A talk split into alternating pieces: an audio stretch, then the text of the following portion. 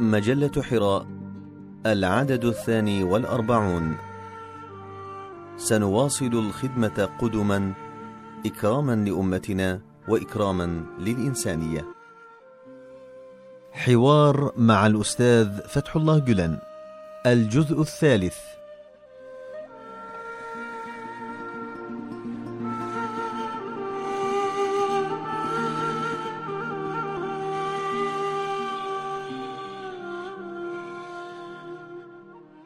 سؤال هل تشعرون بأنكم تعيشون اليوم المآسي نفسها؟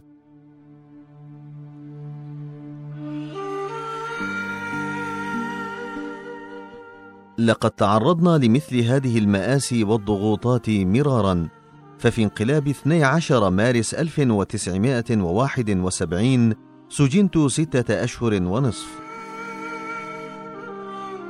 وكانت المادة 133 في تلك الأيام تعمل مثل المقصلة فوق رؤوس المسلمين حتى جاء ترغوت أوزال وألغى هذه المادة.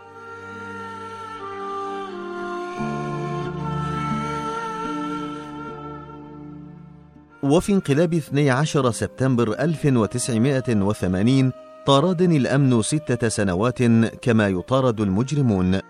وداهموا بعض الأماكن بحثا عني. وتعرض إخواني لمضايقات شديدة.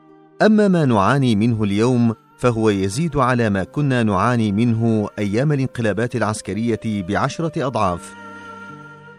رغم كل شيء لست شاكيا. الفرق في هذه المرة أننا نتعرض للمعاملة السيئة نفسها من قبل مدنيين كنا نحسب أننا نتجه وإياهم إلى قبلة واحدة.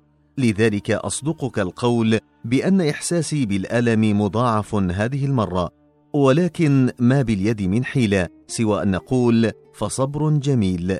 لا بد لهذه الكربة أن تزول كما زالت شقيقاتها الأخرى والسلام.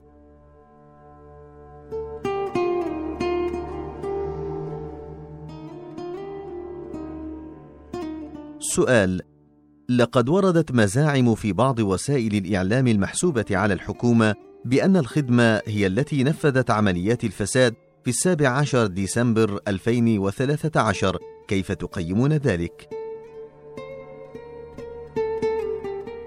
إن البعض يصر على اتهام الخدمة على الرغم من أننا نشرنا مرارا العديد من البيانات للتكذيب والتوضيح والتصحيح وكما قلت سابقا فإن بعض النواب العامين وقوات الشرطة المكلفة بتنفيذ القانون قد أدوا المهمة التي يطلبها القانون منهم دون أن يعلموا أن ترصد ومطاردة المجرمين صار يعتبر جريمة، أي إنهم لم يتخيلوا أن أضرارا ستلحق بهم جراء أدائهم وظائفهم.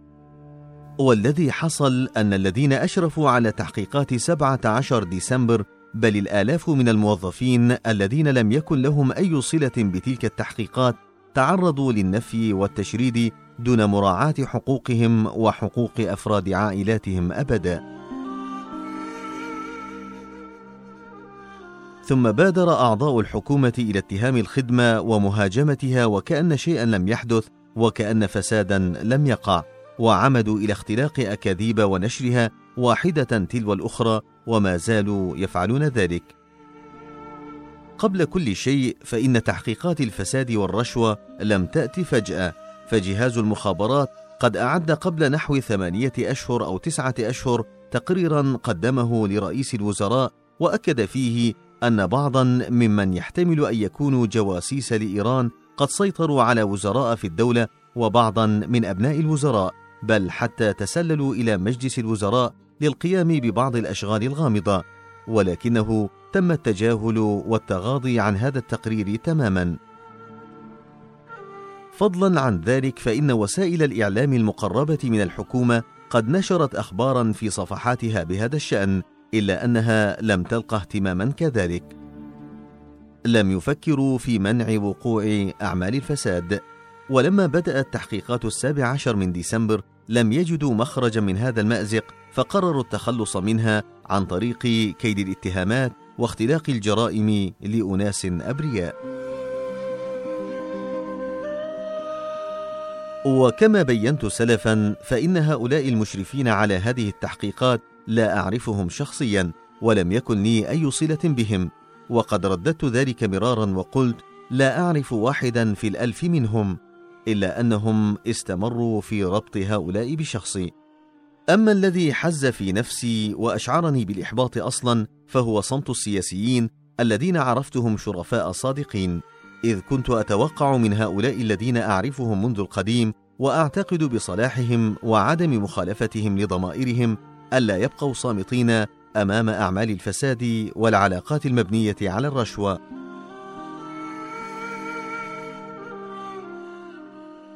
كنت أظنهم هكذا. كنت أنتظر منهم رد الفعل الذي أبداه المرحوم طرغوت أوزال الرئيس التركي الأسبق أسكنه الله فسيح جناته إزاء مثل هذه الأعمال القبيحة ولكنهم لم يفعلوا. ولما سكت هؤلاء لم يتجنب من ارتكبوا جريمة واحدة ارتكاب ألف جريمة أخرى وابتدعوا طريقة لم يسبق إليها طوال تاريخ الجمهورية التركية. فبدلا من إطلاق حملة ضد الضالعين في ممارسات الفساد أطلقوا حملة ضد أولئك القائمين على تحقيقات الفساد.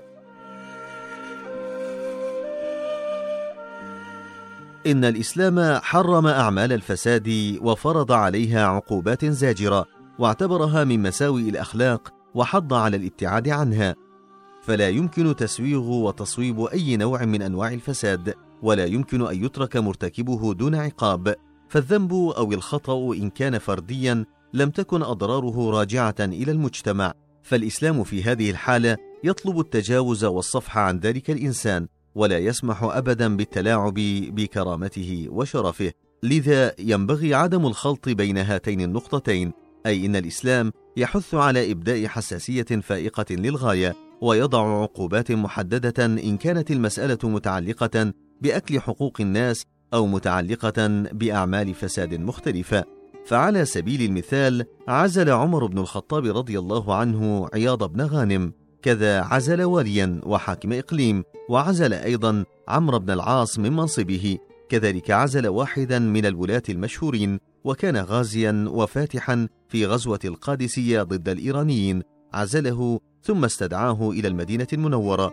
في الحقيقة لم يكن له أي ذنب ولكن ذاعت في حقه إشاعات ولا يمكن لإنسان انتشرت في حقه إشاعات أن يكون واليا لأن الناس لن يسمعوا له ولا يطيعوه.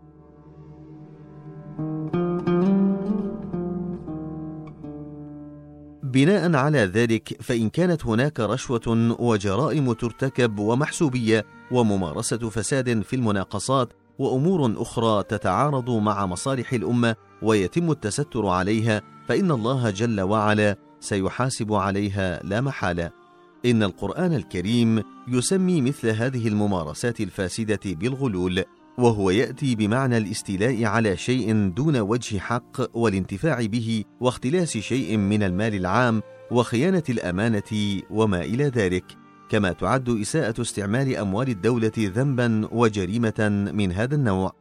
وقد تكون إساءة الاستعمال هذه ببضعة قروش حينا وبأكياس مليئة بالنقود المملوكة لخزينة الدولة أحيانا أخرى وقد تكون عن طريق الحصول على منصب عبر الوساطة والمحسوبية لا بالكفاءة والجدارة والأهلية. فكل شيء تملكه الإنسان دون وجه حق وكذلك كل إمكان حصل عليه من خلال وسائل غير مشروعة فهو غلول. والطامة الكبرى هي أننا بأحوالنا هذه نفتح جرحا غائرا في قلب الإسلام دون أن نشعر. فإذا ما خرقنا قيم الصدق والإخلاص في حياتنا الشخصية نكون قد أحدثنا شرخا في الدين وفي فكر من يشكل قناعته عن الإسلام من خلال سلوكنا ومواقفنا. أظن أن الرغبة في المناصب السياسية تزداد نظرا لأنها تشكل مصدرا لمثل هذه الغنائم والعمولات. أجل إذا لم تنتبهوا إلى تزكية قلوبكم على الدوام فقد تجدون أنفسكم تائهين في متاهات مظلمة حتى لو انتشرتم أصلا مع إخوانكم في أنحاء العالم بقصد نشر قيم الإسلام السامية من صدق وإخلاص. والأدهى من ذلك والأمر هو خيبة الأمل التي سيصاب بها هؤلاء الذين علقوا آمالهم عليكم.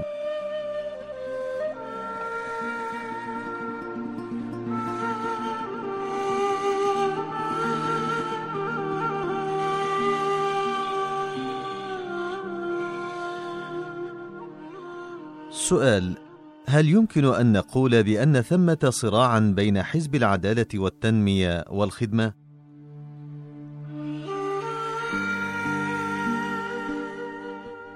المسألة ليست قضية صراع بين حزب العدالة والتنمية والخدمة. في السنوات الأخيرة بدأ موضوع الحقوق والحريات الأساسية في تركيا يتقلص بشكل خطير. فلغة السياسة الهدامة المفتتة باتت تهدد وحدة المجتمع وتدفعه نحو الاستقطاب بكل حدة. وخلال أحداث جيزي اعترضت على تسمية المتظاهرين بالأوباش وقلت ينبغي ألا يتلفظوا بذلك. ونفس الشيء ينطبق على العلويين أيضا. وهذا طبيعي في ظل عدم السعي إلى إيجاد حلول ديمقراطية تدافع عن حقوقهم الطبيعية. بل وربما عدم الرغبة في إيجاد تلك الحقوق.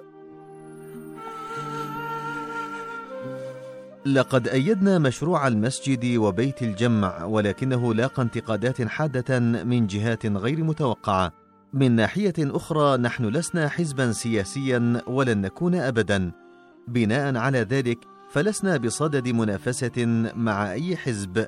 ونقف من الجميع على مسافة واحدة. وعلى الرغم من ذلك نتشاطر مع الرأي العام قلقنا وآمالنا فيما يتعلق بمستقبل بلادنا.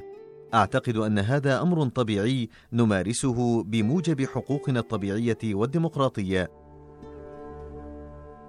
ولذلك أجد غرابة في من ينزعجون من ذلك. فهل صار القول للمسؤولين لدي فكرة كذا تهمة؟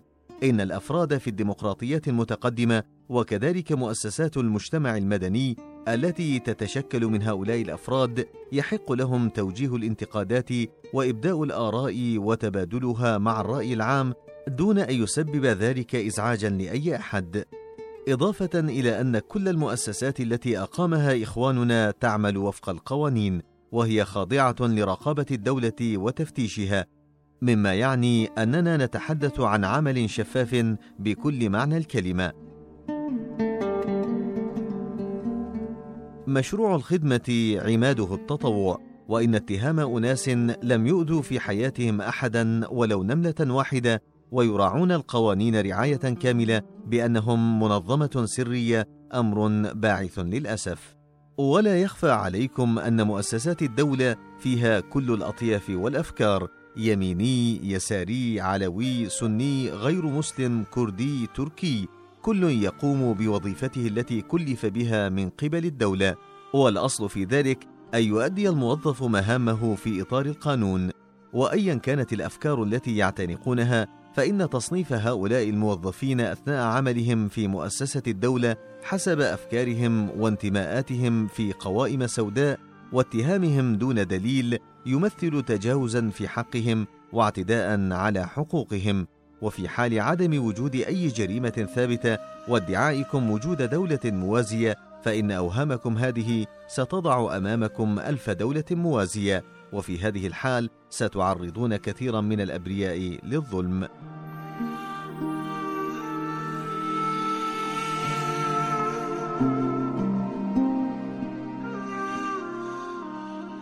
سؤال اتخذت الحكومة التركية قرارا بإغلاق المعاهد التحضيرية للخدمة، فهل تعتقدون أن خطة الإغلاق جديدة أم كان يخطط لها من قبل؟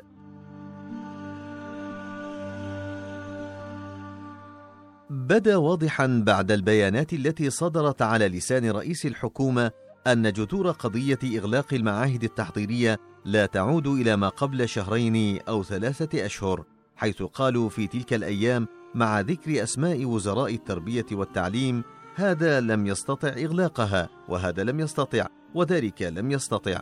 أما الوزير الجديد فسيحقق ذلك. وما إلى هذا من الأقوال المشابهة مما يعني أن هذه القضية تم التخطيط لها منذ فترة طويلة ولعلها وعد قطعوه على أنفسهم لحساب جهات معينة.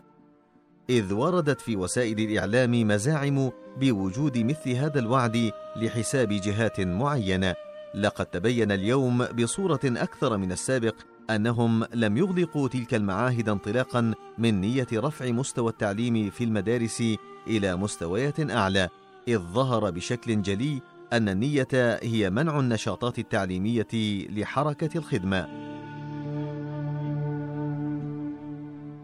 أهاهم ينادون في الميادين أن لا ترسلوا أولادكم إلى مدارسهم ومعاهدهم بل قاطعوها، أي إن نيتهم كانت البدء من إغلاق المعاهد ثم الانتقال إلى المدارس ومن ثم الانتهاء بالسعي إلى إغلاق المدارس الموجودة في كافة أنحاء العالم.